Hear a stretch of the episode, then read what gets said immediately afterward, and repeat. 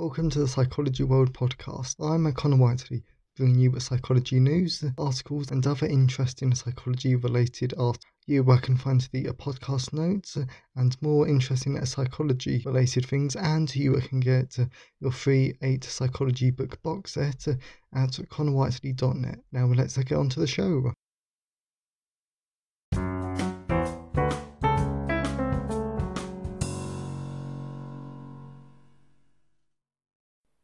Hello, everyone, and welcome to episode 58 of the Psychology World podcast with me, Connor Whiteley.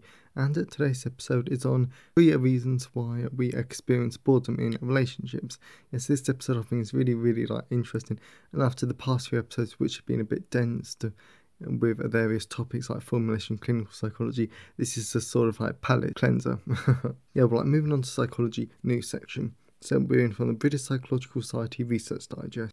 So, a new take on the marshmallow test. Children wait longer for a treat when their reputation is at stake. Ah, oh, yeah, because I've heard of this one recently in my child, um, in my child development ones. It was one of the few moments that actually made me um perk up. Okay, so most people, even the non psychologists among us, have at some point heard of the legendary marshmallow test, which measures the ability of a preschool child children to wait for a sweet treat.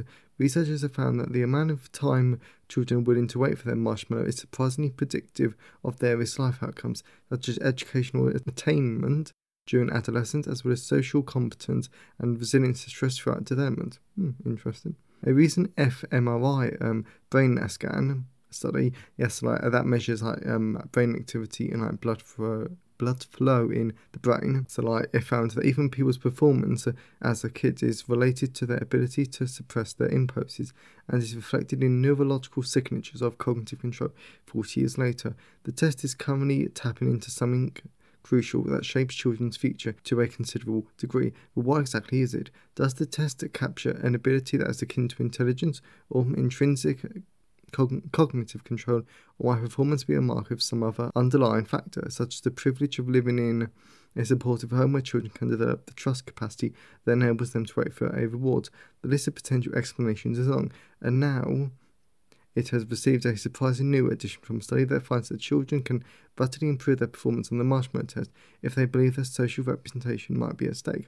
This I think is really, really interesting because the marshmallow test is quite an infamous study, and I just think it's really interesting to see how even the most legendary tests can still be like um, redone, and it can also just be like added to. Yes, and that's the great thing about like psychology is that we're constantly learning, we're constantly adding to new exciting things. Yes, this I think is really like um interesting.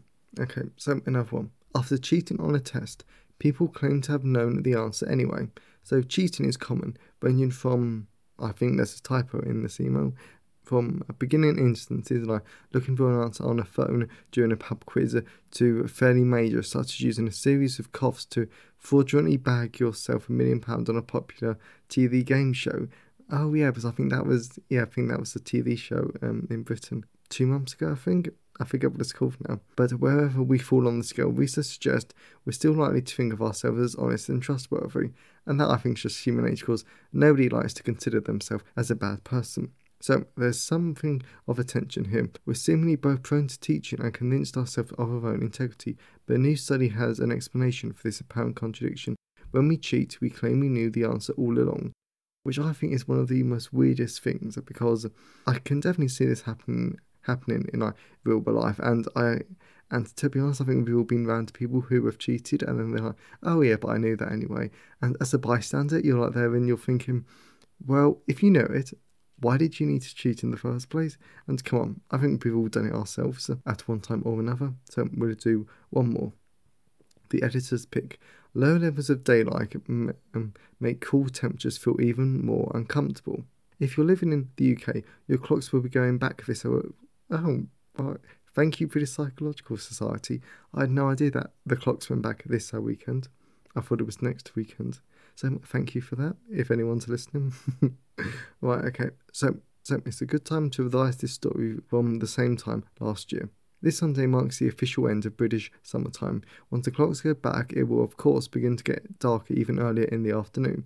In the afternoon? Come on, I think that's a bit of a stretch. I think it might start getting dark about 7 o'clock now. In a 2019 study suggests that if you find yourself feeling uncomfortably cold as you head home from work through a dim light, the light change itself could have something to do with it. The study shows that for the first time, that levels of daylight can affect our perception of the temperature. And this I think, yeah, and uh, this I think is like completely true because I know that I'm personally quite surprised when it's really like sunny and it's actually really like cold out there because for the past like few days it's been really sun it's been really um, sunny outside, but it's not been cold. So I've not been like surprised by anything. Granted, it's not shorts and t-shirt weather, but I don't know. It's actually been quite close to it. Yes, so that's just like something like um interesting. Yes, like I hope you've enjoyed the psychology news section. Let's move on to the personal update.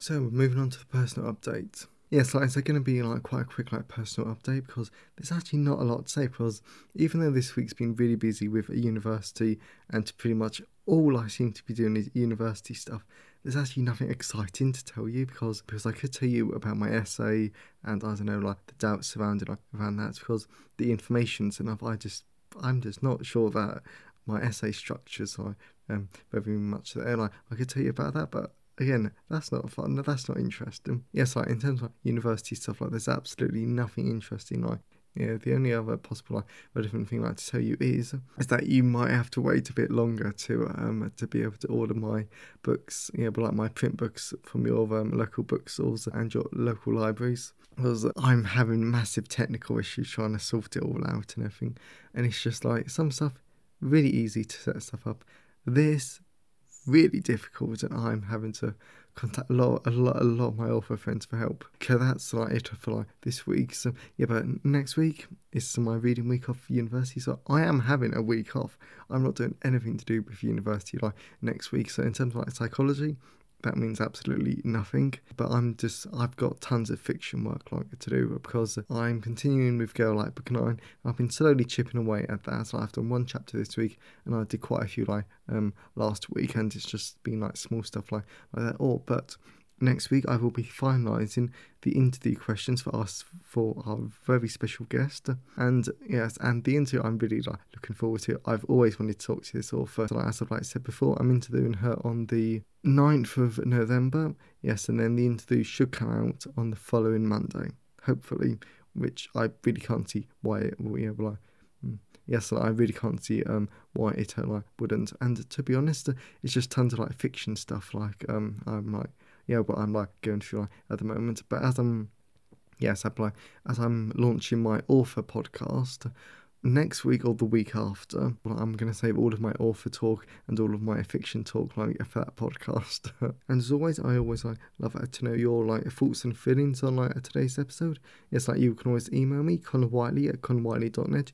You can always leave a comment on the show notes at connorwhiteley.net or you can always tweet me on Twitter at sci-fi whiteley. And the highlighted product for today's episode is my biological psychology book, second edition. Here's the blurb. Do you want to know how our biology can impact our behaviour? Have you ever wondered the importance of sleep and the meaning of dreams? Do you want to learn how and why we experience the senses we do? If the answer is yes to any of these questions and more, then this is the book for you, as you'll learn a lot of great information about biological psychology and how our biology impacts our behaviour, all explained in an interesting and easy to understand way. By the end of this book, you will learn what is biological psychology, how evolution, hormones, and neurotransmitters affect our behaviour, and how our biology affects our behaviour, and much more. By today, start learning about this fascinating topic of biological psychology.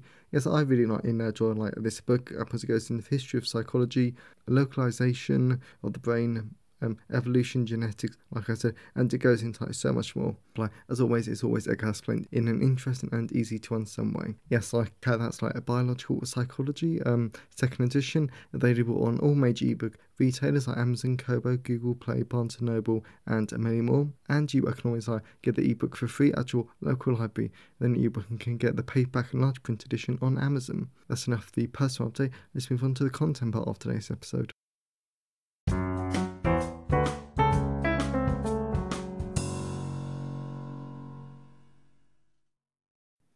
So moving on to the content part of today's episode. So we're going to be looking at three reasons why people experience boredom in a relationship and how to overcome it. Yes, even though I've never been in a relationship, yes, I know, very sad story. yes, I'm like, this should be a great episode, and hopefully you'll find it like, useful. And as I said in the news section, again, this is a palate cleanser from all the rather hard core psychology episodes that we've had in the past few episodes, like formulation and clinical psychology, and also the um, uh, should a psychologist be able to prescribe drugs, which I had no idea was so popular. Like I looked at the podcast stats and I was thinking, and I was just thinking, wow, I never expected it to be like that time. Yes, like as always, thank you so much for listening. I really do appreciate it. Okay, so we're moving on to the reasons. So the first reason why people can experience boredom in a relationship is that because our brains naturally adjust to exciting changes over time. So what happens here is that as we're getting into a new relationship, it's exciting, there's lots of passion, and because of this, our brain releases tons of um, neurochemicals, whether this is hormones or neurotransmitters. And over time, our brain builds up a tolerance to this, uh, meaning that over time, we don't respond the same way uh, to this burst of hormones and neurotransmitters. To be honest, I like to think of this like addiction because I think it's the easiest like um parallel. But like I put in like addiction, you uh, do the drug or whatever. First, first, then you get like a great buzz, then the brain builds up a like tolerance and then you need even more of it to get the same buzz. And that you can sort of do in a like relationship basically you can draw a really weird, uh, a really weird uh, parallel. But basically, the brain builds up a, a, tolerance over time, and this is a natural and it's not a bad thing. So the solution for this is, a, is that you need to consider why we're grateful for the relationship in the first place, because not everything is about um, sex or know, well, basically, not everything is about the neurochemical reactions. Sometimes it's just about being with someone, having a laugh with someone, and just appreciating them. And I basically just stuff like that. Okay, so the next reason is lack of novelty. We and to be honest, when I was writing the blog poster for this, I put in a really weird like example because I was gonna talk about quite a personal story, but I was thinking, no, I don't want to go like that personal because I love sharing like with all of you, but sometimes there's a line.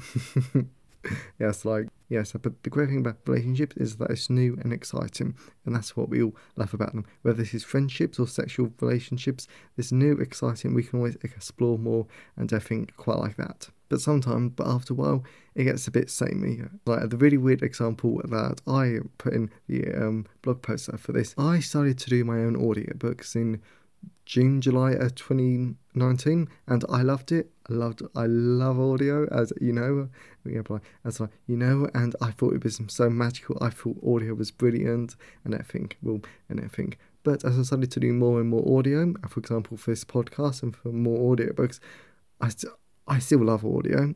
But the problem with it is that it sort of like loses its magic because it's the same thing. I don't know how to like describe it, but basically it's like a relationship because unless you keep stuff fresh then it does tend to get a bit like a samey. Because that's another reason why i like go online and i find these articles and then i create podcast episodes uh, and then i use those original articles as like evidence and etc for it because it keeps stuff fresh and that's the best thing you can do.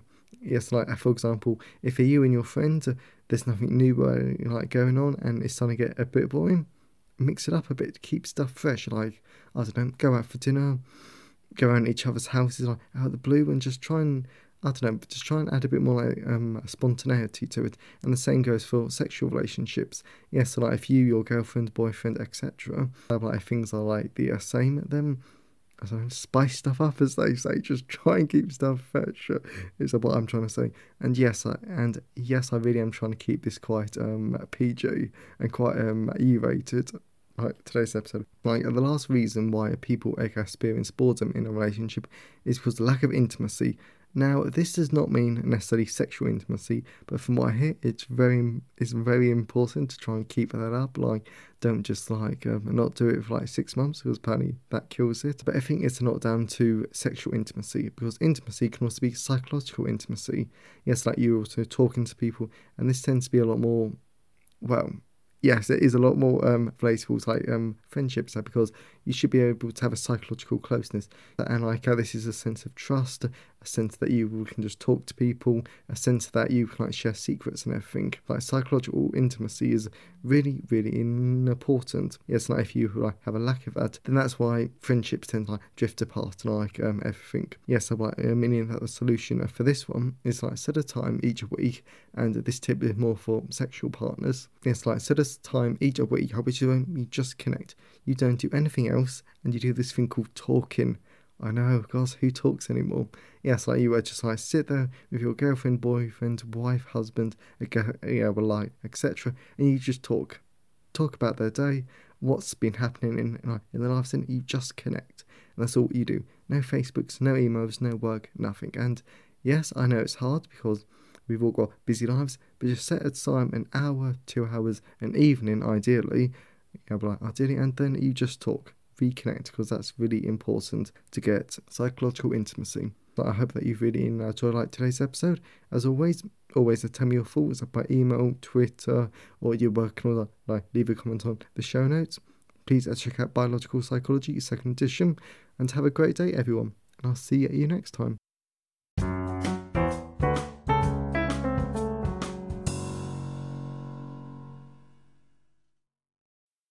Thanks for listening today. I hope you enjoyed it. If you want to see the show notes, then please go to connorwhiteley.net. And if you want a free 8 book psychology box set, then uh, please go to connorwhiteley.net. Have a great day, and I'll see you next time.